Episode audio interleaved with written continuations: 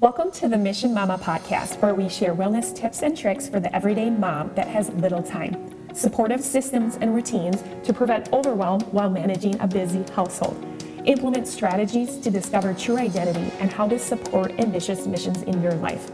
I am your host, Danielle Duffey, an Army veteran, Southern Minnesota farm wife, mother of four beautiful kiddos, and a bereaved parent to my angel Blake. I'm on a mission to not only encourage you to live a life full of purpose, fulfillment, and connection, but also to impact and inspire you to start pursuing your true self identity and your ambition. Today, I'm so grateful to have you here. Let's get started. Sharing my heart on this Labor Day weekend. It's not always easy to put into words the depth of grief that's been a part of our journey for so long. But I've come to realize that not sharing it hurts even more.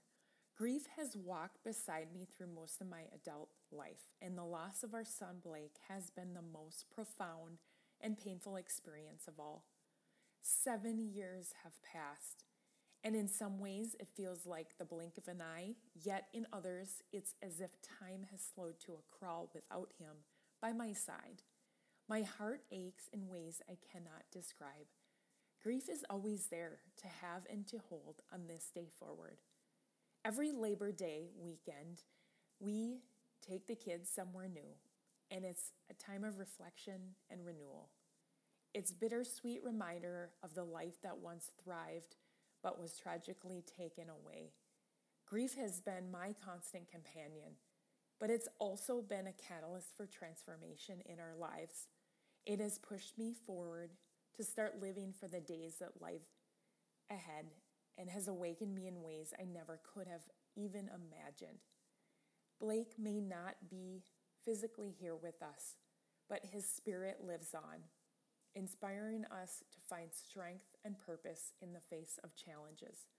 So, as we spent the weekend together, I'm reminded that life continues to move forward, and I'm determined to honor Blake's memory by embracing the beauty and resilience that can arise from even on the darkest days. More recently, someone close to me said, Wow, your faith is so strong. Well, the way I see it now, we have no choice but to put forth faith over fear in this life. Faith has become the focus of our existence, especially in the light of our experiences. Through the depths of grief we've endured, we continue to find gratitude in our hearts for the moments of love and support that have enlightened our path Thank you to all who have supported our family on this journey. Your love means more to us than words can say. Love to you all today.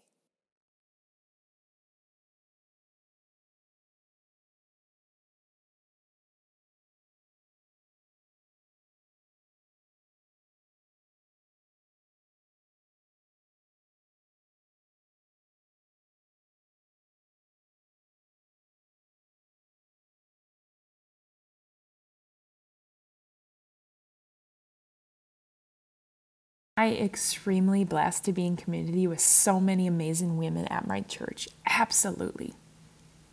Number five, this is probably the most difficult for me, is practice self compassion. It's essential to be kind to yourself in good times and bad. Embrace gratitude for the strength and resilience you demonstrate as you navigate these difficult emotions. Number six, without question, seek professional help. If the grief feels overwhelming, don't hesitate. The difficult piece to practicing gratitude is just starting. Pen to paper and start thinking about what in your life is helping you move through the hard times. Since a gratitude practice has helped me so much over the years, I decided to create a few journals of my own and put them out on Amazon. Please check them out. I will leave the link in the show notes. Otherwise, please reach out. I'm happy to provide guidance as to how to start a gratitude practice or a journaling practice. I'm so passionate about this. Journaling can be such an incredible healing and supportive practice to nurture your own needs. You got this. Even on days that are hard, show up. Keep going. I did in some of the hardest days of my life and continue to do so. Grief is there all the time. And I choose to wake up every single day just like anyone else and put one foot in front of the other.